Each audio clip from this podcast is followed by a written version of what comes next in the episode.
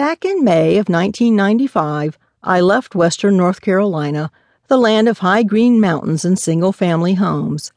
My husband's job came to Florida and we came with it. There is something about the need for an income that will put us into situations we never expected. We left behind our grown daughter and grown son, our only grandchild, and our house. Amazingly enough, the tenants in our mountain house are from Lantana, immigrants to the gentle summers and slow winters the mountains offer, and we are adjusting to the Florida lifestyle, although I don't think that I will ever adjust to Interstate 95. We just don't have six or eight lane highways where I come from. Major highways are usually four lanes and rural roads are usually two although it's not impossible to happen upon the occasional one lane blacktop. The driving experience is very different, but so is the shopping experience. We don't have targets there either. If you happen to be in someone else's blackberry patch, you might become a target, however. Kaboom. We do have Walmarts. It's where everyone goes on a snowy day in winter or a rainy day winter. Where I come from, we don't have traffic lights in the middle of a block either.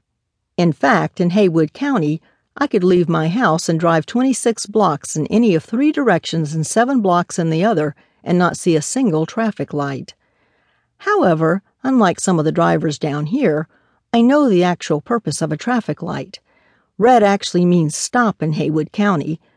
Another difference is that the red lights that one does encounter in Haywood County last long enough for someone to make it across the street without becoming a target.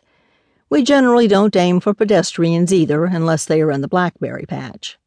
Another thing we don't have in western North Carolina is warm winter weather. One day it's a balmy 40 degrees and the next day a chilling 20. Byron and I went swimming last night, January 1996, in an outdoor pool. The pool was 80 degrees and the evening air was 69 degrees. When we got out of the water, we made a mad dash for the elevator, clutching our towels. The ocean breeze funneling down into wind on our catwalks propelled us quickly to our apartment.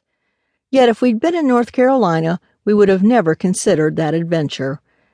Western North Carolina mountain country doesn't have warm, moist ocean breezes. We lived on a hilltop and often listened as the devil winds whistled and roared as it chased itself up the valley toward the side of the house. Wind chills often slam the temperature into deadly single digits. Icy frost coats window screens and satellite dishes. In South Florida, frost is that white stuff in that old refrigerator in the garage. I never saw thong back bathing suits I use the term bathing suits sparsely in Haywood County either. I saw coveralls, kerchiefs, sunbonnets, mini skirts with ruffles, and some guy wearing cowboy boots with his Bermuda shorts. But thong style swimsuits don't make a big splash in chilly mountain creeks.